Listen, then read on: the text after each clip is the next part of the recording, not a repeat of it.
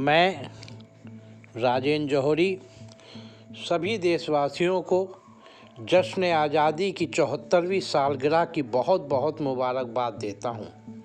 मेरा पहला नमन उन अनाम शहीदों, क्रांतिकारियों, आज़ादी के परवानों को, जिनकी कुर्बानियों की वजह से हम अपनी आज़ादी के सपने को साकार करने में सफल हुए।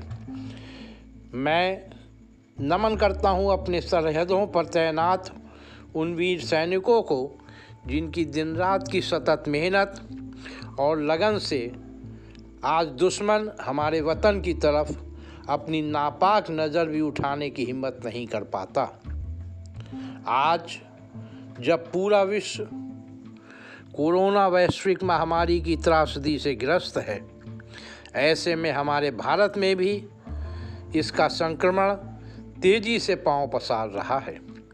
तब सत सत नमन है, सजगता और तत्परता से जुटे हमारे कोरोना वॉरियर्स को, जो हज़ारों की संख्या में मेडिकल स्टाफ, सुरक्षा, प्रशासनिक कार्य एवं स्वच्छता के सिपाही के रूप में दिन रात अपनी सतत सेवाएँ देकर उस महामारी से निपटने में अपना योगदान दे रहे हैं।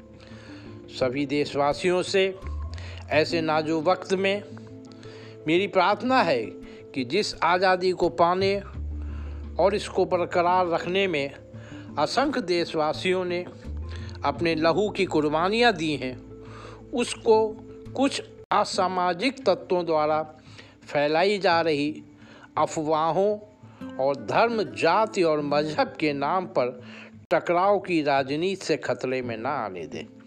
इस मुल्क की आज़ादी को पाने में हर मज़हब, जाति, पंथ का खून बहा है। इसलिए किसी के बहकावे में ना आए और अपनी आमन, शांति को हमेशा बनाए रखें।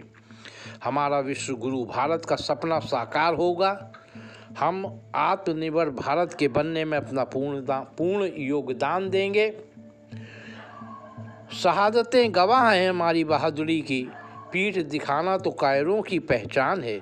देश की हिफाजत में सर कटा सकते हैं हम। तिरंगा ही हमारी ज़िंदगी, तिरंगा ही हमारी शान है।